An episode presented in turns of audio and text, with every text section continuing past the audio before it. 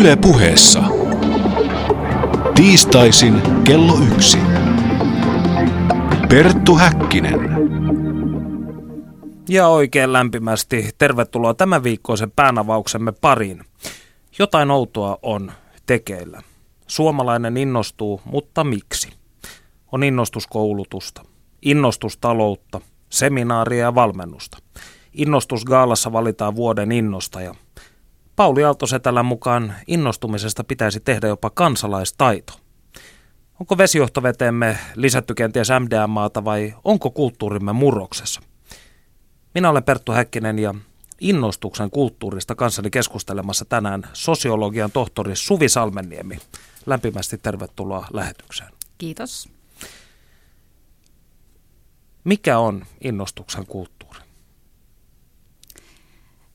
Innostuksen kulttuuri oikeastaan on varmaan tota, tämmöinen aika uusi käsite ja sana, joka liittyy, tai on oikeastaan tullut meille varmaan aika pitkälti Yhdysvalloista tämmöisten motivaatiopuhujien ja, ja erilaisten inspiraatiopuhujien myötä.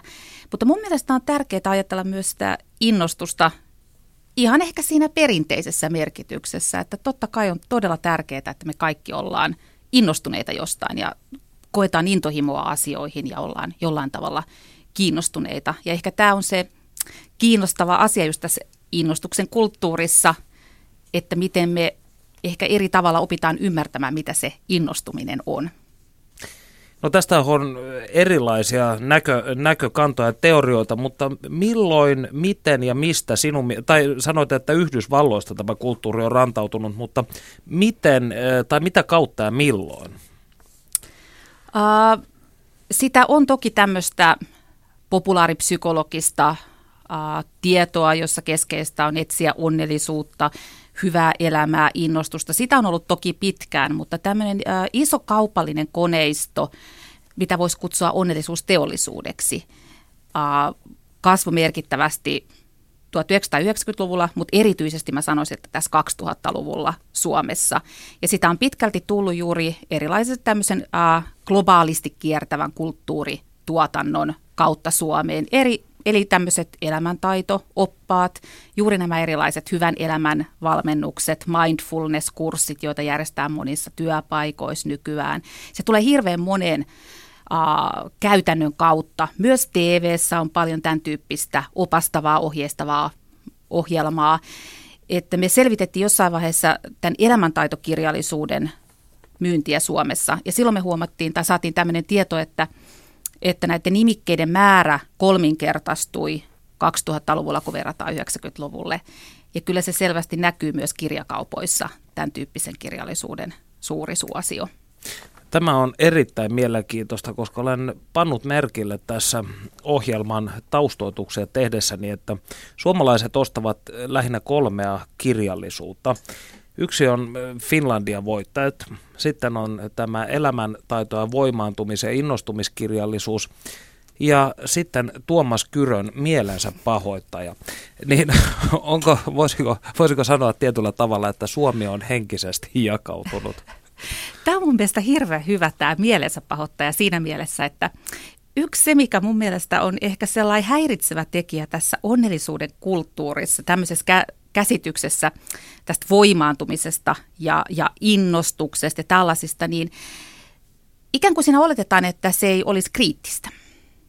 Ja sitten mä ajattelen, että tämmöinen mielensä pahoittajan hahmo, niin sehän voi ihan hirvittävästi innostaa ihmisiä, että me tarvitaan myöskin erilaisia mielensä pahoittajia, tällaisia ilonpilaajia, ikään kuin ankeuttajia, koska siihenkin liittyy hirveän suuri innostus. Nämä ihmiset on innostuneita nimenomaan kritisoimaan monia asiantiloja yhteiskunnassa, ja jollain tavalla mun mielestä pitäisi ajatellakin, että tämmöinen – kansalaiskeskustelu ja kriittinen keskustelu, sehän on yksi tämmöinen erittäin suuri innostuksen merkki. Ja jos mä ajattelen itseäni esimerkiksi opettajana, niin musta on tosi tärkeää, että mä olen itse innostunut siitä, mitä mä opetan, että se tarttuu opiskelijoihin, mutta samalla mun mielestä olennainen osa sitä innostusta on nimenomaan tämä jotenkin semmoinen kriittinen tarkastelu ja jollain tavalla myös ehkä semmoinen vallitsevien asiantilojen kyseenalaistaminen ja jollain tavalla myös tämmöinen ehkä epäluuloisuus mm.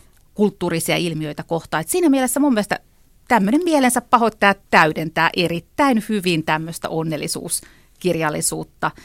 Ja siinä on vielä sellainen kiinnostava yksityiskohta tästä elämäntaito- ja onnellisuuskirjallisuudesta, että yksi sellainen äh, suurin maailmanlaajuinen hitti on Ronda Burning, tämmöinen mm. Kirja, jonka nimi on Salaisuus, on su- suomennettu, Secret on alkuperäinen teos. Sympaattista magiaa vähän muotoileva Joo. ikään kuin, jos lähetät jotain universumiin, universumi muni sinulle kultamunan samanlaisen kuin mitä sinä olet eteenpäin vierittänyt. Juuri näin, tällaisia maagisia toiveita voi esittää universumille. Ja tosiaan tämä kirja on myynyt Suomessa suurin piirtein sen verran kuin meillä Finlandia-voittajat yleensä myy.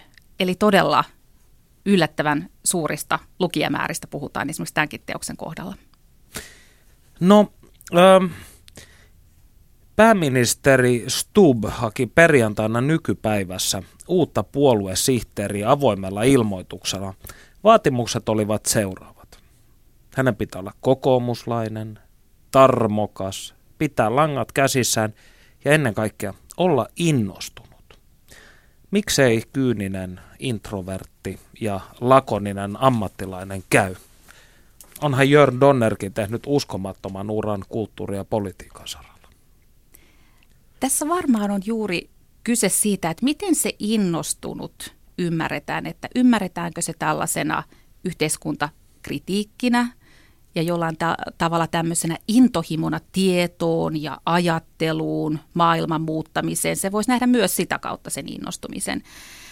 Mutta ehkä tässä vallitsevassa jollain tavalla tämmöisessä voimaantumisen ja, ja innostuksen kulttuurissa sitä, mitä tällä hetkellä peräänkuulutetaan. Esimerkiksi tammikuussa oli tämä selkärankaseminaari, jossa useampi suomalaisen eliitin edustaja nimenomaan perä, peräänkuulutti innostusta, että Suomi on liian negatiivinen maa ja täällä on intohimovajetta ja muuta.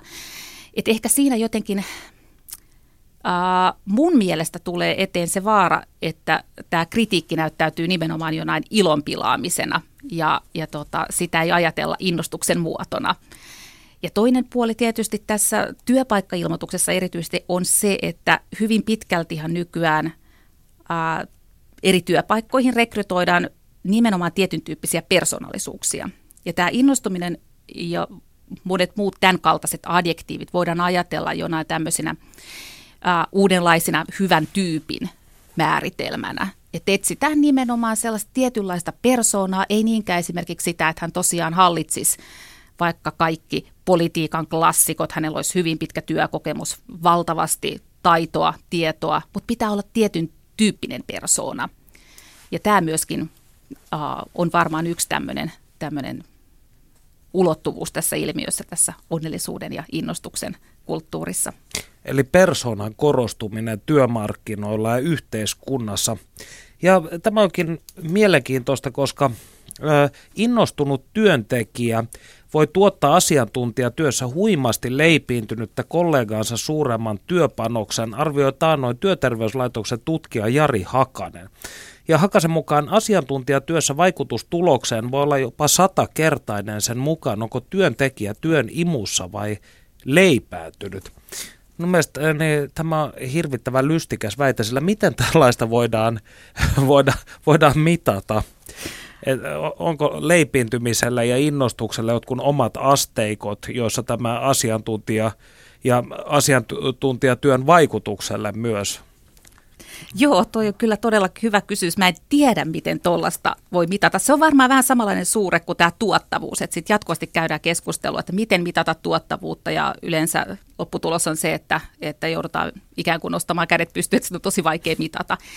Tai Mutta, hyvinvointia. Joo, tai hyvinvointia. Tässä on kauhean kiinnostavaa tietysti ää, myös sekin, että että jos me koko ajan vaaditaan ihmisiltä enemmän ja enemmän työpaikoilla, niin kuin tällä hetkellä niitä vaatimuksia tuntuu, että niitä on todella paljon, että enää ei välttämättä riitä se, että, että tekee sen oman työsuorituksensa, mutta sen lisäksi pitää olla tosiaan myöskin tällainen sosiaalinen hyvä tyyppi, joka, joka jollain tavalla jaksaa innostua kaikista uusista projekteista työ, työpaikalla. Siis meillähän on paljon tällaisia työpaikkoja, joissa on jatkuvasti joku organisaatiouudistus käynnissä tai jatkuvaa kouluttautumista. Että tavallaan se Kehitystä, ihan, itsensä joo, kehittämistä. itsensä kehittämistä. Ja tämä on varmaan tällainen meidän ajan ihanne, että ajatellaan, että työntekijöiden pitää olla tällaisia hirveän kiinnostuneita omasta kehityksestään. Mutta se samalla voi olla myös se, että, että se voi tuottaa hirveän suurta uupumusta ihmisille. Se, että jo koko ajan tavallaan pitää olla vastakkain sen asian kanssa, että mä en ole, mä en ole edelleenkään riittävän hyvä. Mä en kelpaa tämmöisenä, mun pitää koko ajan jollain tavalla kehittää itseäni, polkea vimmaisesti kuntopyörällä illalla kuntosalilla, lukea samaan aikaan koko kokouspapereita, kenties kuunnella joku uh, meditaatio, rentoutus samalla. Käydä oopperassa. Käydä oopperassa, rouhia vitamiineja, ettei koskaan tule sairaaksi. Että tämä liittyy myös siihen, että meille on yhä enemmän annettu vastuuta uh, omasta hyvinvoinnista, terveydestä, itsemme uh, jollain tavalla johtamisesta. Tämähän on myös yksi tämmöinen keskeinen elämäntaitokirjallisuuden teesi, tämä, että meidän kaikkien pitää johtaa itseämme kuin ä, yritystä. Ja tämä tietysti on kulttuurisesti, historiallisesti hirveän tuore ajatus meidänkin yhteiskunnasta. Me ollaan perinteisesti ajateltu pohjoismaisessa hyvinvointivaltioissa, että valtiolla on myöskin roolinsa ihmisten tukemisessa. Ja meillä on tiettyjä uh, resursseja, joita me voidaan saada jos me, jos me ollaan köyhiä, niin me voidaan kuitenkin saada jotkut peruselämän edellytykset hyvinvointivaltiossa. Että meidän ei ole perinteisesti tarvinnut jotenkin ajatella niin, että kaikki riippuu sinusta itsestä. Mutta ehkä tämä tämän kaltainen elämäntaito ja onnellisuusteollisuus tuo Suomeen, tuo pitkälti tämän, tämän tyyppistä ajattelutapaa. Että vastuu on meillä kaikilla itsellämme siitä, että me ollaan hyviä ja tuottavia työntekijöitä. Dynaamisia, innostuneita, Joo. Vo, voimaantuneita. No, olen miettinyt tätä, että kun 80-luvullahan tämä Juppi-liike, Young Urban Professionals, tai eihän kyseessä ollut mikään liike, vaan tällainen löyhä yhteenliittymä erilaisia ihmisiä, niin korostivat tietyllä ta- tavalla samoja arvoja, lihaksikkuutta, hyvää toimeentuloa, kaunista valkoista hymyä ja tällaista kulttuurillia sivistynyttä otetta. Ja sitten tällaista, voisiko sanoa, tietysti henkisiä harjoituksia, mutta myös sitten ihan tällaista fyysistä hedonismia. Niin näkyvätkö mm-hmm. nämä ikään kuin juppiajattelun ö, kulmakivet myös tässä nykyajan innostuksen kulttuurissa? Pitkälti voi sanoa, että siinä on kuitenkin tällaisia ainakin, ainakin yhtymäkohtia. Toki se ilmiö, se onnellisuusteollisuus on myös hirveän laaja, että siellä mahtuu paljon erityyppistä toimintaa ja paljon erilaisia ajattelutapoja ja malleja, mutta et, kyllä se selvästi jotenkin tämmöinen moralisoiva ajattelu ihmisen käytöksestä, jollain tavalla tämän ulkoisen olemuksen hirveän voimakas korostaminen ja siitä ikään kuin ihmisten henkisten ää, valmiuksen ja luo, valmiuksien ja luonteenpiirteiden lukeminen on korostunut. Ja siinä mielessä huomaa, että se on jollain tavalla hirveän eri parista meidän yhteiskunnassa, esimerkiksi tämmöinen suvaitsevaisuuskehitys. Että yhtäältä jos me ajatellaan tänä päivänä homoseksuaalien oikeuksia, tilanne on huomattavasti parempi kuin 80-luvulla. Mutta minulla on sellainen tunne, että esimerkiksi nykyään ää, ylipainoisiin ihmisiin kohdistetaan huomattavasti enemmän tämmöistä moraalista paheksuntaa kuin aikaisemmin. Eli jollain tavalla tämmöiset äh, ulkonäkönormit on korostuneet ja niitä niin kuin ikään kuin luetaan signaalina siitä, että onko juuri tällainen dynaaminen, itsestään vastuunkantava ja itseään hyvin hoitava kansalainen. Että me ollaan kollegani Arttu Saarisen kanssa tutkittu Suomen hallitusohjelmia 70-luvulta nykypäivään. Ja siellä kyllä hirveän selvästi myöskin tulee tämä niin politiikan teon puolella tämä painotus siihen, että, että jokaisella on itsellä viime kädessä vastuu siitä omasta itsestään, oman terveyden ja hyvinvoinnin hoitamisesta, sen tuottamisesta.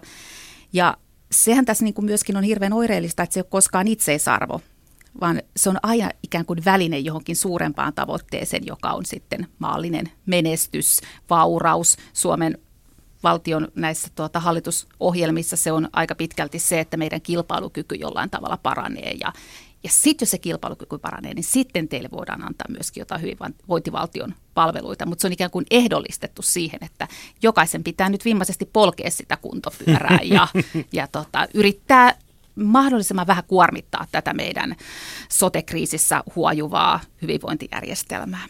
Niin, siis tämä, tämä on mielenkiintoista. Olen pistänyt aivan saman asian merkille, koska taannoin siis Helsingin Sanomissa oli iso artikkeli tästä, että ylipainoisten on huomattavasti hankalampi saada töitä kuin normaali vartaloisten. Eli kun tämä fyysinen presence on myös muodostunut merkiksi ihmisen sisimmästä Eli jos olet ylipainoinen, et välitä itsestäsi, et välitä muista mm. ympärillä. Ja tästä minulla onkin tullut mieleen tällainen, että onko todellinen kapinallinen sitten nykypäivänä tällainen kansalainen, joka ei halua kehittää itseään, sellainen, joka yksityisautoilee yrmeä ilmen naamallaan ABClle ostamaan kaljaa, makkaraa ja punaista norttia loppuilla tuijottaa idioottilaatikosta vain elämää. Onko tämä niin kuin korkea kapinan muoto, mihin ikään kuin tässä idostuksen kulttuurissa pääsemme? Joo, toi on aika hyvä luonnehdinta. Varmasti tällainen kuin elämäntavan kapina. Se ei välttämättä mitenkään aina tietoista, mutta jollain tavalla saa heti kiinni tästä ajatuksesta, että tämmöinen elämästä nauttiminen ja asioiden tekeminen ilman, että ne palvelee jotain suurempaa taloudellista hyötyä tai jotain moraalista tavoitetta, niin se varmaan on tämmöistä todellakin vastarintaa ja, ja tota kapinaa tässä meidän ajassa. Mä ajattelen sitä, että, että esimerkiksi urheilee ilman, että haluaa kehittyä. Tai jotenkin nauttii siitä, että nyt mä syön hyvin viikonloppuna. Mä katson TVtä sen sijaan, että velvollisuuden tunnosta kokisi, että nyt pitää hirveästi harjoitella maratonille tai, tai lukea venäläisiä klassikoita, jotta jollain tavalla täyttäisi tämmöisen ää, aktiivisen ja sivistyneen kansalaisen mm. mittatikun. Että kyllä varmasti tämmöistä erilaista arkielämän vastarintaa meillä on, on tälle ilmiölle olemassa. Ja tässä vaiheessa lentävä reporterimme Panu Hietaneva haastattelee miestä, joka salakuljetti innostuksen Suomeen 90-luvun alkuvuosina. Minun seurassani on nyt mies, joka antoi positiivisuudelle kasvot 1990-luvun Suomessa. Ja tämä mies on tietenkin Marko Bjurström, jonka iloinen olemus saapui suomalaisten olohuoneisiin TV-vastaanottimen kautta, kun hän juonsi Bumtsi Bum TV-ohjelmaa. Oikein mukavaa päivää, Marko. Kuinka syksy on lähtenyt käyntiin? Vauhdikkaasti on lähtenyt ja oikein mukavaa päivää kaikille. Mistä sinun positiivisuutesi ja iloisuutesi kumpuavat? Ovatko ne verenperintöä vai onko ympäristö vaikuttanut tähän asiaan? No ensin mä haluaisin heti niin kuin oikeastaan sitä sanaa vähän niin kuin oikeastaan pohdiskella, kun tämä sanojen semiotiikka on aika kiinnostavaa. Että se positiivinen sana, positiivisuussana on vähän sellainen, että se on, siitä, siitä tulee aika monelle sellainen niin kuin negatiivinenkin kaiku ja ehkä sellainen tunne siitä, että se on jotain semmoista yliinnokkuutta ja yliiloisuutta. Mä puhun mieluummin myönteisyydestä, että siis positiivisuus on tietenkin ihan hyvä, hyvä termi, mutta mä käytän enemmän sitä realistista myönteisyyttä. Ja, ja se on se, mitä mä niin kuin oman parhaan kykyni ja taitoni mukaan koitan levittää ympärilleni ja koitan saada niin kuin muutkin oivaltamaan, että jos valitsee sellaisen elämän polun, niin elämä on aika paljon helpompaa ja se maistuu paremmalta ja sitten meistä on ehkä vähän enemmän apua toisillekin. Ja kyllä se vaan on kuitenkin sitten niin, että, että näistä nyt sitten kun erilaiset viisaat ihmiset on tutkinut ympäri maailmaa näitä asioita, kun vihdoinkin ruvetaan niitä myönteisiä kesioita tutkimaan, eikä vaan niitä kielteisiä, että miksi kolottaa ja miksi sattuu ja miksi, miksi ahdistaa, niin näistä niin kuin myönteisyystutkimuksista on löytynyt kyllä sitten se, että osittain ne on geneettisen perimän seurausta, mutta se on onneksi vain osa. Että kyllä mä luulen, että tietyllä tavalla ehkä se kaksikielisyys, se, että on syntynyt Helsinkiin suomenruotsalaiseen perheeseen ja, tota, ja on ollut sellaisten ihmisen ympäröimä, että, että elämä on jotenkin niin kuin, elämästä on enemmän uskottu, että kyllä on mahdollisuuksia.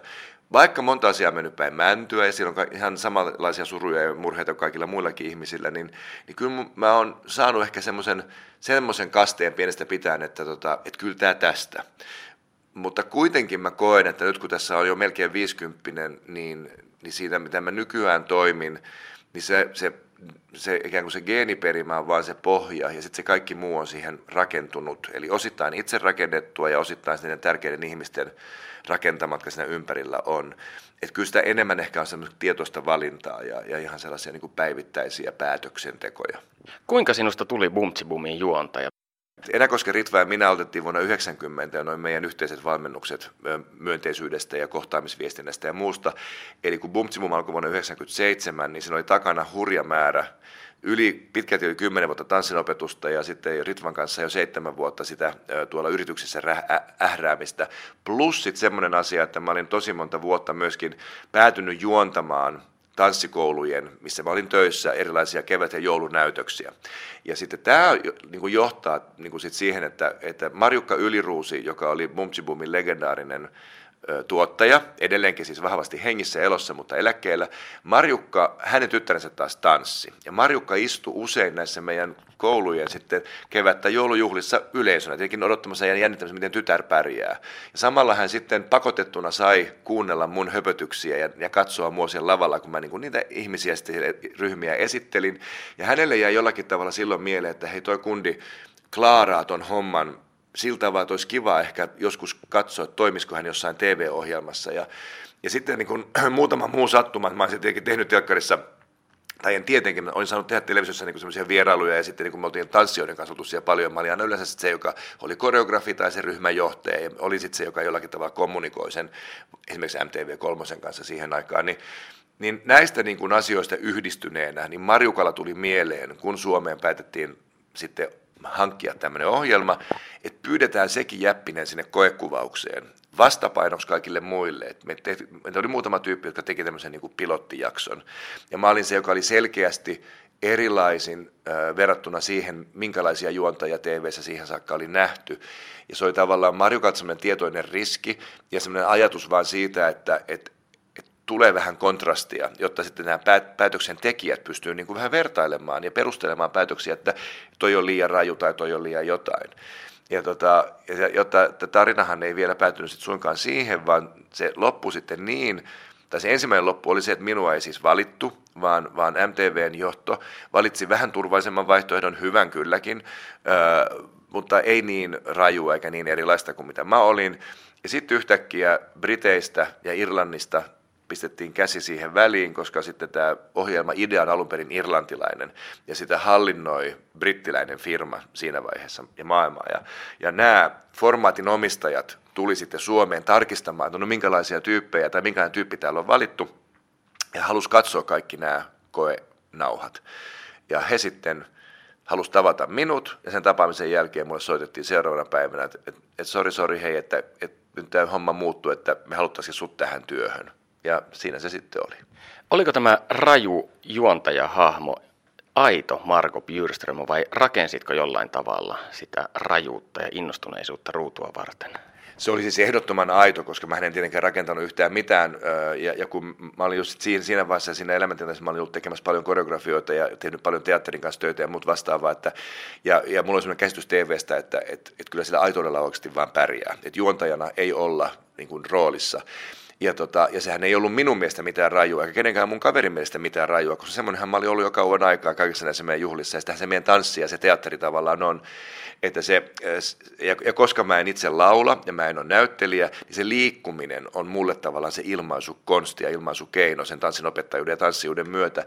Ja näin ollen se, se tavallaan se rajuus oli ehkä juuri siitä semmoista, niin kuin, että mä liikuin paljon enemmän kuin kukaan muu juontaja ja sitten nauroin ehkä vähän enemmän ja, ja käytin semmoista, semmoisia termejä, semmoista kieltä, jota ei oltu totuttu niin TV-ssä ajattelemaan. Mutta se ei ollut millään tavalla rakennettu, että sehän oli aika hauskaa, että jos niitä ensimmäisiä jaksoja joku kaivaa jostain, niin niissähän musta koitettiin kuitenkin rakentaa, että mulla oli semmoinen harmaa kaksirivinen puku ja, ja niin kuin aika ikään kuin tylsät värit ja, ja kuitenkin se tyyppi oli minä.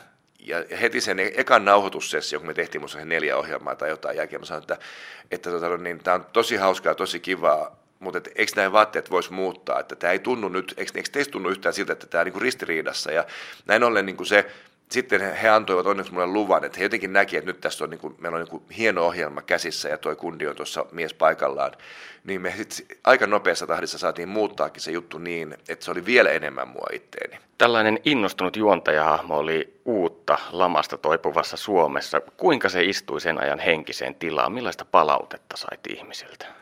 No se oli kyllä aika hämmentävää, että siis siinä, kun ensimmäinen ohjelma tulisi joskus syyskuussa 1997, niin sen ekan ohjelman jälkeen alkoi tapahtua. Ehkä mä ollut koskaan ollut siis millään tavalla isosti julkisuudessa. Toki mä tein julkista työtä ja ihmiset niin kuin jotkut tunnisti mua varsinkin tanssimaailmassa, mutta tunnettiin ja teatterimaailmassa, mutta sehän, se, se niin kuin räjähti jollain lailla musta tuntuu, että, että se oli hirvittävän suuri niin kuin onni ja, ja, ja semmoinen, että oli oikeassa paikassa oikeaan aikaan, että ehkä nimenomaan ihmiset kaipasivat jotain sellaista, sen tyyppistä tekemistä, ja kun sen koko ohjelman idea oli kuitenkin se, että kaikki on hyviä. Että mitään me ei jaettu. Kaikki sai samanlaisen kukkapuskan, sai 10 pistettä tai 0 pistettä, sillä ei ollut niin kuin väliä. Niin, niin, tota, niin, niin se tuli jotenkin niin oikeaan hetkeen siihen meidän kansallisen itsetunnon niin kuin jonkunlaiseen, että, että nyt ruvetaan vahvistumaan, ruvetaan nousemaan täältä ylös. Että, tota, että se palaute oli 99,9 prosenttisesti pelkästään niin kuin positiivista, ja se oli siis ylistävää, se oli hämmentävää. Mihin tahansa mä menin, niin se, se, se mun elämä muuttui siis ihan totaalisesti. Se, mä, se, se rakkauden määrä, mitä mä kohtasin, niin mä, mä toivon, että se kulkee mun mukana loppuelämäni, koska siis mä väitän, että kenestäkään TV-juontajasta tässä maassa ei pidetty niin hyvää huolta kuin musta pidettiin. Siis menin mä mihin tahansa, niin se oli niin, se oli niin käsittämätöntä, miten tota, mitä kiitoksia, mitä halauksia, mitä tarinoita, mitä ihania ruokia, mitä ihania, vaikka siis se oli ihan, se oli ihan käsittämätöntä. Ja se, sitä jatkui niin kuin kauan aikaa, että sitä oli välillä ihan, että piti nipistää, että onko tämä niin kuin totta, että mähän vaan teen sitä samaa, kun mä oon tehnyt tanssisaissa kaikki nämä vuodet. Mitä luulet, mistä tämä johtui, tämä positiivisen palautteen ryöppö? No niin, no varmaan siitä, että me tehtiin kyllä monta asiaa oikein. Et, et ihmiset on hirveän me, me ollaan kyllä kauhean tarkkanäköisiä, me ihan tavalliset ihmiset siinä, että me nähdään milloin jotkut oikeasti tykkää sitä, mitä ne tekee, ne tekee sitä sydämestään. Me aistitaan myöskin, että jos se on niin kuin liian laskelmoitua. Ja, tota, ja Bumtsibumin kohdalla, kun siinä ei ollut, toki me niin kuin harjoiteltiin ja sitä suunniteltiin, mutta se kilpailu oli totta, että ne meidän kilpailijat ei oikeasti tienneet, niin kuin loppuun saakka ne ei tiennyt, mitä sieltä tulee. Niin, niin siinä säilyi sellainen se oli niin kuin rehellisesti se, mitä ihmiset näki ruudusta, niin se tapahtui siellä studiossakin. Ja, tota, ja, ja sitten siinä niin kuin se mun tapa niin kuin heittää jotain hölmöä sinne väliin ja, ja Sepon ja Esan ja myöhemmin Tumpun tapa niin kuin vastata siihen, niin, niin se, jotenkin se oli ehkä se sellainen rytmin muutos, mitä me silloin kaivattiin. Ja yksi tämmöinen hassu viihdeohjelma saattoi jollakin tavalla olla tekemässä jotain sellaista niin kuin vähän isompaa. Ja sehän ei ollut ei me ajateltu sitä asiaa niin. Me tehtiin se, mikä me osataan, mitä me halutaan tehdä, ja se oli niin hienoa seurata ja huomata, että me oltiinkin jollakin tavalla tällainen niin kuin ikään kuin moottori jollekin. Ja siitä varmaan johtuu sitten se, että, että ihmiset niin kuin koki, että tai ainakin mä sain ne palautetta kauhean paljon, että sun ansiosta ja kiitos kun sä oot siellä. Ja, ja miehiltä tuli sellaisia ihan tosi koskettavia pitkiä kirjeitä siitä, niin kuin aika aika semmoisia niin kuin itkettäviäkin siitä, että kun hän yhtäkkiä niin kuin yksikin mies, kun se kertoo, kun hän istui bussissa ja kun hän miettii, että kun tuo Bjurström ärsyttää häntä niin hemmetisti, niin bussissa matkaa töihin ja yhtäkkiä tajusi, että hän, hän inho, niin kuin, mä ärsytän häntä sen takia, että hän näkee peilistä itsensä sen, minkä hän niin kuin sulki jonnekin että sitä tavalla lukkojen taakse, että näin ei saa olla. Ja hän yhtäkkiä tajuu, että nyt hän on niin kuin monenko lapsen isä ja mitä muut vastaavaa, ja minkälainen isämalli hän on, kun hän yrittää olla machompi tai jotenkin tiukempi kuin hän onkaan. Ja hän kiitti mua siitä, että mä tavallaan vähän rautin sitä, että hän voisi olla ihan yhtä uskottava, yhtä hyvä kaikessa, mitä hän tekee, mutta miksei hän tekisi itselleen hyvää. Ja tämmöisiä viestejä tuli paljon. Ja kyllä silloin se niin kuin pysäytti miettimään, että me tehdään jotain muutakin kuin vain TV-ohjelmaa. Onko tästä innostuneesta elämän asenteesta ollut ikinä mitään haittaa? Onko se sulkenut jotain ovia? Muistelen silloin, kun ryhdyit juontamaan TV-uutisia, niin tästä käytiin jonkinlaista keskustelua, että sopiiko Marko Bjurström uutisten lukijaksi? Kyllähän se, siis se, että itsehän ei välttämättä tiedä, mitä kaikkea haittaa sitä, että jos jossakin on saatu käydä keskustelua, että ei tota ainakaan, että se on liian, liian hassu tai liian myönteinen tai eihän elämä tuommoista ole. Mä luulen, että se on tietenkin tiettyjä ovia varmasti sulkenut matkan varrella ja, ja se on, Silloin ihmisillähän pitää olla niin oikeus valita, jos joku firmakin miettii, kuka sen tulee valmentamaan, kouluttamaan, puhumaan jostain, niin hän menee sen oman filosofiansa mukaan. Se, että onko se oikea vai väärä ratkaisu, niin ei ole mun, mun sanottavissa, mutta on tietenkin varmasti tahoja, jotka ovat ehkä niin kuin ärsyntyneet tai niin kuin pel- ehkä pelko on se, mikä liittyy muuhun yllättäen. Tai aika moni niin kuin pelkää mua ja, ja, ja, sitä mun energiaa ja tapaa puhua ja, ja jotenkin ajattelee, että näkeekö toi nyt kaikkien niin kuin, tavallaan verhojen läpi ja niin edelleen. Et se on varmasti vaikuttanut siihen, ja siinä uutishommassa oli kauhean hauskaa, että siitä tuli siitä tehtiin, se oli ehkä enemmän kollegat kuin tavallaan, en tarkoita toisia uutisankkureita, vaan toimittajat, jotka, jotka niin kuin teki sitä ehkä enemmän isomman mörön kuin se oikeasti ehkä sitten olikaan. Että, että Varmasti se on vaikuttanut ja muutama on sanonut suoraankin, ja se on meidän alkuvaiheella, kun me Ritvan kanssa lähdettiin tekemään silloin 90-luvun alussa, niin me, me vielä pukeuduttiin aika provosoivasti, me oltiin tosi värikkäissä vaatteissa ja mulla oli yhdessä vaiheessa jopa rastat päässä. Niin, niin kyllä siinä muutaman yrityksen niin kuin toimitusjohtaja vähän kakisteli, että noiko pelle tänne pitää ottaa. Ja me tajuttiin myöskin se, että pitäisikö vähän pehmentää, että kun viestintää kerran opetetaan, niin ehkä meidänkin pitäisi niin kuin vähän mukauttaa. Ja sitten laitettiin kiltisti niin kuin puvun takki päälle ja vähän niin kuin downgradeattiin sitä, että oltu niin värikkäitä. Ja sitten oli ehkä helpompi lähestyä. Elämmekö mielestäsi tänä päivänä innostuksen kulttuurissa? Korostuuko innostus tässä ajassa?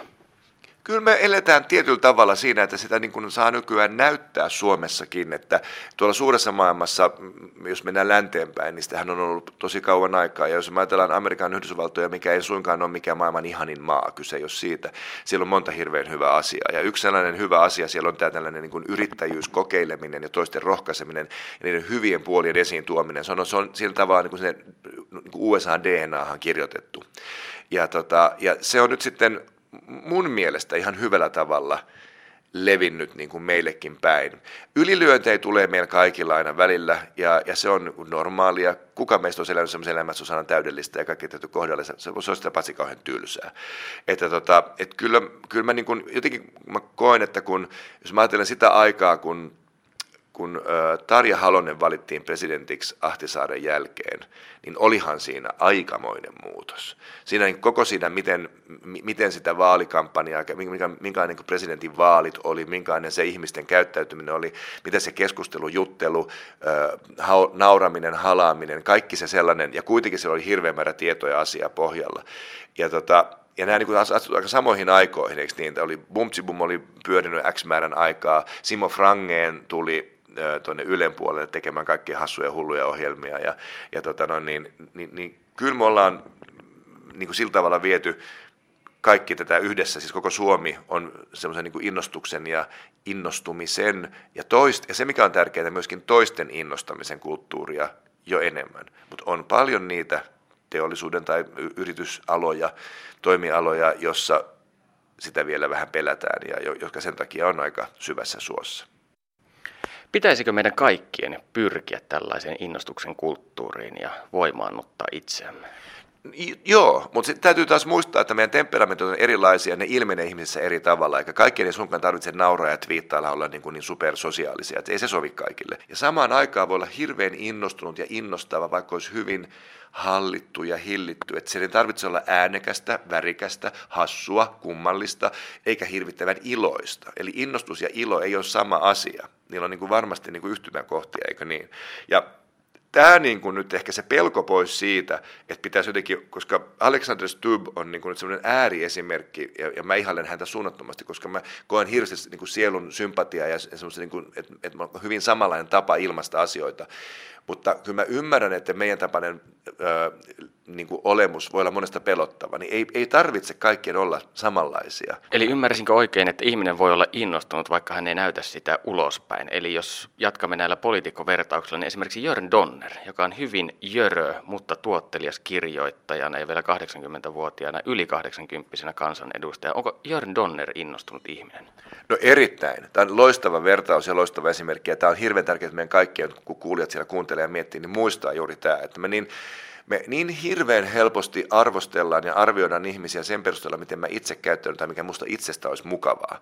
Ja kun se ei, elämä ei mene niin, me, onko me nyt seitsemän miljardia tällä maapallolla tällä hetkellä, niin sinne mahtuu aika monta innostumisen astetta ja tapaa ilmaista se. Että juuri tämä, että moni taiteilija, esimerkiksi kuvataiteilija ja, ja, ja kirjailija on ulospäin, saattaa vaikuttaa hyvin epäinnostuneelta. Mutta se innostus tulee, kun katsot heidän, luet heidän kirjojaan tai katsot heidän maalauksiaan, niin näkee sen palon, mikä siellä on. Se tulee sen siveltimen tai sen kynän tai sen niin kuin läppärin näppäimistön kautta. Ihan samalla tavalla monilla tieteentekijöillä, monilla tutkijalla. Se ei välttämättä ole siinä niin kuin habituksessa ja siinä ihmisen niin kuin eleessä ja ilmeissä, vaan se on siinä, mistä, minkä kautta mä teen sitä. Perttu Häkkinen. Kiitos Panu. Suvi, kun sinä tuossa aiemmin totesit, että jonkinnäköistä vastarintaliikettä on olemassa, niin onko mitään järjestäytynyttä ikään kuin tällaista, kun englanniksihan puhutaan esimerkiksi innostustalous, on engagement economy, eli en tiedä onko tämä innostustalous aivan mm. täydellisen validi, validi suomennos, mutta liitytään johonkin ikään kuin yhteen. Innostus on tämä liima, joka sitoo meidät ja yhdessä tuotamme uusia menestystarinoita, niin onko tällaista, voisiko sanoa, järjestäytynyttä vastarintaa historian dialektisessa liikkeessä on nähtävissä?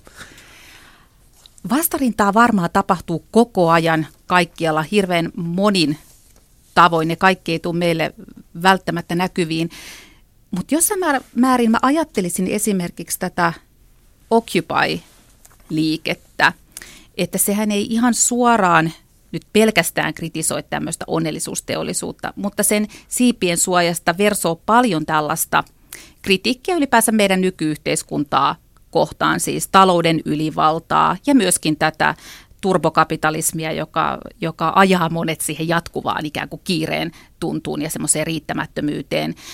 Ja sehän on yksi, yksi tunne, joka varmasti niin kuin hyvin paljon uh, tuottaa kysyntää koko tälle onnellisuusteollisuudelle, että yritetään jollain tavalla selvitä, selvitä siinä arjessa.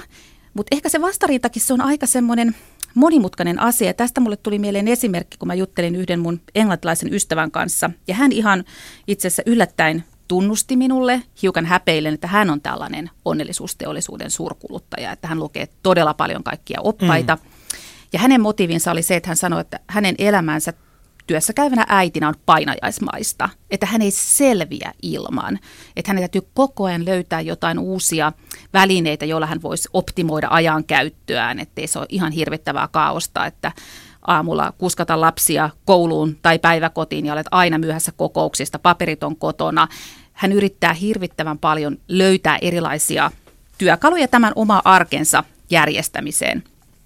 Ja tässä kohtaa hän kertoi mulle, että joo, kyllä mä nyt ymmärrän sen, että, että totta kai feministinen vallankumous olisi ratkaisu näihin naisten perheen ja työn yhteensovittamisen ongelmiin, mutta ei millään jaksa illalla lähteä istumaan maalaamaan banderollia jonnekin paikalliseen naisyhdistykseen. Et mieluummin ottaa sitten sen opaskirjan, josta saa jonkun konkreettisen tekniikan, jolla voi yrittää heti huomenna parantaa omaa elämäänsä.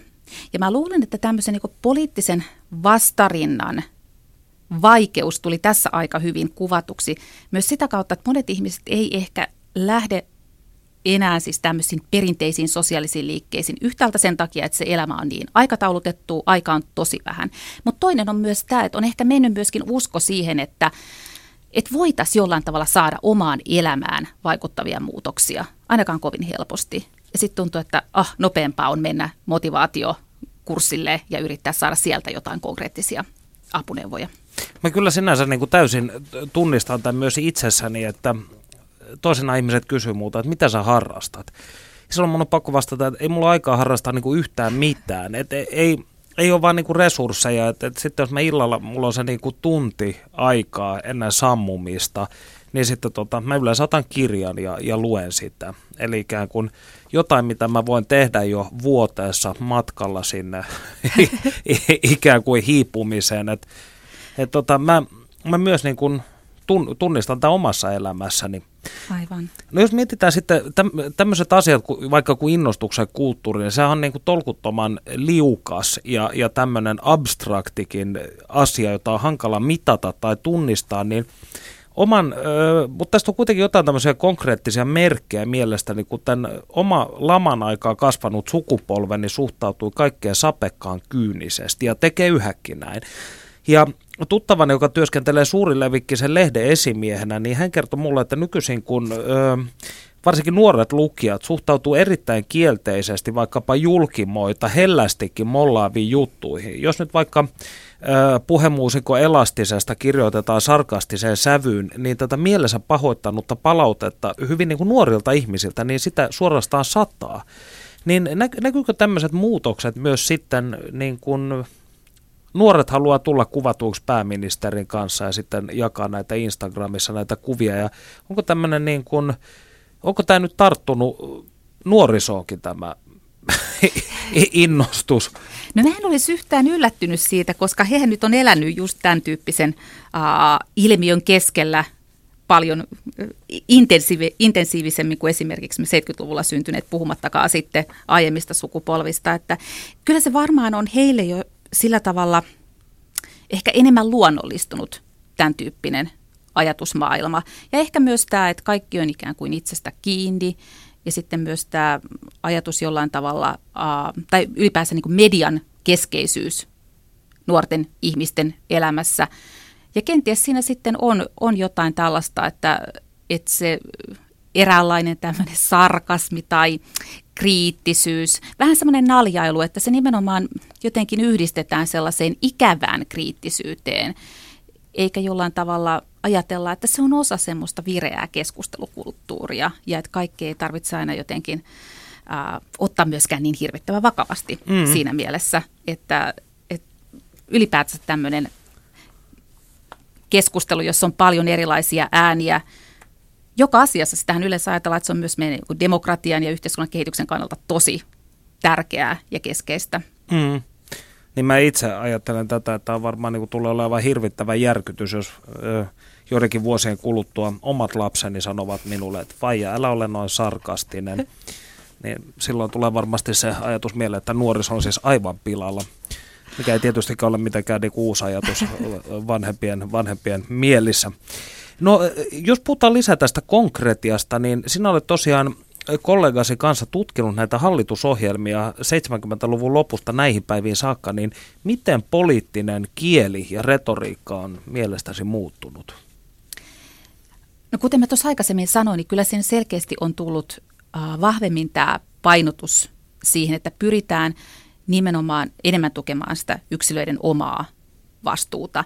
Ja ehkä se valtion rooli on siinä sillä tavalla erityisesti muuttunut, että kun vielä 70-luvun lopulla, 80-luvulla puhuttiin hyvin paljon tämmöisestä valtiojohtoisesta kehityksestä, mm. että meillä on tietynlaiset valtiojärjestelmät, niitä pyritään kehittämään, niin nyt yhä enemmän Uh, esimerkiksi juuri hallitusohjelmissa se valtio näyttäytyy enemmän kuin tä, enemmänkin tämmöisenä mentorina.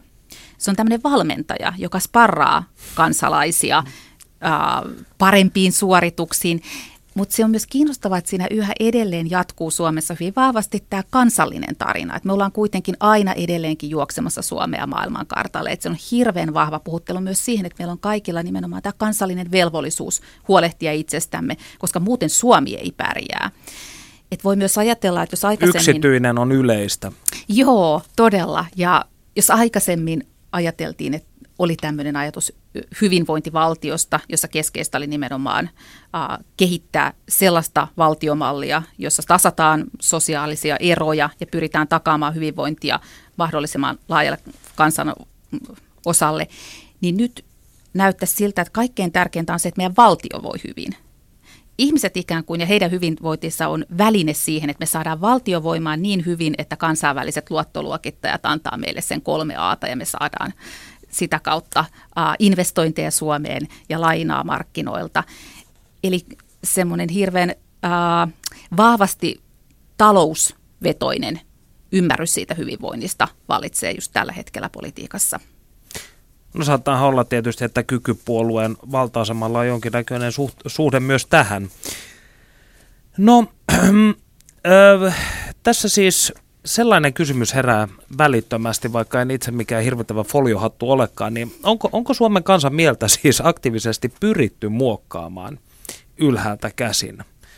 tällaisilla, voisiko sanoa, sanavalinnoilla, kuten mikä 90-luvun puolivälissä Lipposen hallituksessa otettiin käyttöön tämä kannustin ja, ja vastaavat, niin ö, ovatko retoriset temput jollain tavalla ö, mielenhallinnan väline, jos nyt tällaista terminologiaa haluamme käyttää? Mä en usko sillä tavalla mihinkään tällaiseen uh, suoraviivaiseen manipulointiin, että se koskaan onnistuisi, koska mm. meillä on aina erilaisia vastarinnan muotoja yhteiskunnassa. Ihmisiä ei voi sillä tavalla uh, jotenkin suoraviivaisesti ohjailla, mutta se on aivan ehdottoman tärkeää uh, tutkia ja jollain tavalla analysoida sitä, miten me asioista puhutaan, koska kyllä ne todellakin muokkaa vahvasti sitä, että mitä me ajatellaan, että mitä on hyvinvointi, mitä on hyvä elämä, minkälainen on yksilön ja valtion välinen suhde, että miten niistä puhutaan meidän yhteiskunnassa.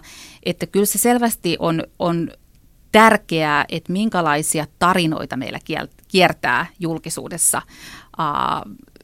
näistä, näistä asioista, minkälaisia selityksiä. Että totta kai mä uskon niin, että poliitikot pyrkivät aktiivisesti vaikuttamaan ja kaikki muutkin tahot, jotka osallistuvat julkiseen keskusteluun, he pyrkivät todella aktiivisesti tuottamaan sitä omaa tulkintaansa, mahdollisimman vakuuttavaa tulkintaa ja viemään sitä eteenpäin. Ja jossain määrin on, on kyllä selvää, että, että tällä hetkellä meillä poliittisessa keskustelussa on tiettyjä tällaisia ää, ikään kuin jo itsestään selviä tai annetuksi otettuja asioita. Ja yksi varmasti on jollain tavalla tämä, että kaikkea meidän ää, politiikkaa jollain tavalla säätelee hirveän vahvasti kansainvälisen talouden ehdot. Että totta kai sinne sitten tämmöisen toiston kautta luonnollistuu tietyn tyyppisiä ajattelutapoja, joiden kyseenalaistaminen itse asiassa on juuri sitä vastarintaa. Ja tämähän nyt monet ähm, poliittiset liikkeet pyrkii, kuten just tämä mainittu Occupy-liike, joka haluaa kyseenalaistaa tämän talouden ylivallan. Ja ö, nyt kuulemme median sekatyöläistä ja ex-elämäntapa valmentajaa, jonka kupla puhkesi. Panu Hietaneva, ole hyvä. Minun seurassani on nyt median sekatyöläinen ja entinen elämäntapa-valmentaja Sanna Mämmi, joka kirjoitti kesän lopussa bloginsa tekstiin, jossa hän irtisanoutui niin sanotusti elämäntapa kuruilusta. Ennen kuin menemme syvemmin näihin syihin, jotka sai sinut kirjoittamaan tämän tekstin ja lopettamaan elämäntapaa valmentamisen, niin muistellaan hieman menneitä. Kuinka sinusta tuli elämäntapaa valmentaja? Ähm, itse asiassa mä oon ollut kiinnostunut elämäntaidon valmennuksesta ja tämmöisestä henkisestä kasvusta aina. Et se, se, siinä on ollut niin kuin oma kiinnostus lähteä mukaan ja sitten mulle tarjoutui mahdollisuus lähteä tämmöiseen niin kuin valmennuskoulutukseen. Niin, niin tietysti uteliaana toimittajana äh, nappasin ja tartuin tilaisuuteen kiinni. Julkisuutta seuranneet ihmiset tietenkin muistavat, että sinä olet tehnyt tätä työtä pidempäänkin, mutta mitä sitten tapahtui? Mikä sinut sai jättämään tämän elämäntapa valmentamisen? Joo, mä tein sitä työtä oikeastaan niin kuin parisen vuotta ja, ja tota noin niin, äh, yksilövalmennuksia ja sitten kävin luennoimassa ja pidin, pidin jotain niin kuin ryhmävalmennuksiakin. Mutta tota, mm, ehkä mä rupesin jotenkin kokemaan, että niin kuin life coaching tai ylipäätään tämmöinen niin himo elämäntaidon valmentajana olemiseen kasvoi ihan älyttömän suureksi. Ja näitä valmentajia rupesi olemaan joka paikassa. Ja sen tason valmentajia, että mä en omalla niin kuin, ammattiylpeydellä ihan oikeastaan missä tahansa työssä niin halunnut kuulua tämmöiseen ympäristöön. Eli kun sieltä rupesi pulpsahtelee enkelihoitajia ja, ja kaiken maailman hahmoja, joilla, jotka esimerkiksi niin kuin on kehittänyt ihmisen koodausvalmennuksia ja kaiken maailman hölönpölön pömppää. Ja nyt mä luulen, että eletään semmoista aika isoa vaihetta, että kupla on pikkuhiljaa puhkeamassa. Mä ehkä kaksi vuotta sitten jo mietin, että, että mun täytyy päästä tästä pois. Että mä en halua kuulua tämmöiseen niin kuin porukkaan, joka antaa itsestänsä kuvan, että ne on täysin hourahtaneita jossain kauheassa hurmoksessa ja täysin poissa tästä todellisuudesta, josta jo silloin aikanaan oli jo vähän, vähän puhetta, kun näitä life coaching asioita ensimmäisiä kertoja käsittelin muun muassa mediassa. Mistä se johtuu, että tähän life coachingin pariin päätyy tällaisia ihmisiä, jotka jo näin maalikon korvissakin kuulostavat siltä, että he tarjoavat ihan silkkaa huuhaata? Mehän eletään nyt sellaisia kauhean niin kuin epävarmoja aikoja. Että maailmassa tapahtuu niin paljon pelottavia asioita, että, että ihmiset haluaa etsiä vahvuutta ja turvaa jostain. Ja sitä turvaahan ei ole koskaan olemassa, mutta tätä kautta löytyy niin kuin mahdollisuus – siihen oman elämän avaamiseen ja semmoiseen niin hyvään oloon, koska kyllähän ne valmennustekniikat ja ohjeet ja ne harjoitukset on sitä, että sä avaat sitä omaa henkistä polkua ja löydät tasapainoa elämääsi, mikä on ihan ok ja hyvä juttu. Mutta sitten siellä on esimerkiksi tämmöisiä unelmavalmennuksia, mistä puhutaan, jossa kun se ihminen on, on hukassa, niin siltähän on päämäärä hukassa, jolloin hän haluaa löytää elämäänsä uuden suunnan, uuden päämäärän, jota, jota pitkin se lähtee hirveällä vauhdilla menemään eteenpäin. Ja yksi juttu, mikä on se, että minkä takia kaikki haluaa valmentajaksi ja mitä, esimerkiksi, mistä, mitä mä käsittelin hiukan tuossa blogissa on se, että jokainen haluaa olla guruna gurun paikalla, joka taas on se, se aihe, joka on meissä itsessämme, että kun me halutaan näkyvyyttä, me halutaan huomiota, niin se vähän niin kuin sekoittuu siellä, että haluatko sä oikeasti niin kuin valmentajaksi vai haluaisit sä olla enemmän valmennettava. Kirjoitit blogissasi, että omien egojensa pauloissa guruilevat valmentajat ovat vaaraksi heikoille ihmisille, jotka menevät heidän valmennettavikseen. Millaisia nämä ikävät tapaukset voivat olla? No ikäviä tapauksia voi olla, voi olla että, että sä lähdet hyvin voimakkaasti kohti sitä, puhutaan nyt esimerkiksi unelmavalmennuksesta. Meillähän on hirveän tärkeää ensinnäkin, että me pystyttäisiin elämään tätä päivää. Eli olemaan läsnä tässä päivässä, tässä todellisuudessa, koska periaatteessa sähän elät jo sun unelmaa. Siis tämähän on se, minkä sä oot luonut kaksi vuotta sitten. Mutta sitten, jos ajatellaan niinkin, niinkin raasti, että ihminen, joka lähtee tämmöiseen unelmavalmennukseen, sanotaanko näin, niin hänellähän on niin kuin jo alun perin jotain pielessä. Hän, hän haluaa niin kuin jotain saada siihen pielessä olevaan asiaan. Ja olisi tärkeää hyväksyä se todellisuus, mikä meillä on tässä. Mutta sitten jos lähtee ihan mielettömiä tavoitteita tekemään, mielettömiä unelmia luomaan itsellensä, niin ne todennäköisesti ne unelmat ei tule toteutumaan. Ihmisellä, jos sillä on hirveä halu ja tarve saada esimerkiksi näyttää voimakkaasti maailmalle, että minä pärjään tai jotain muuta, niin he saattaa lähteä tavoittelemaan sitä omaa unelmaansa niin kuin liian voimakkaasti. Sä saatat polttaa itsesi loppuun siinä. Sä saatat velkaantua ihan hirveästi.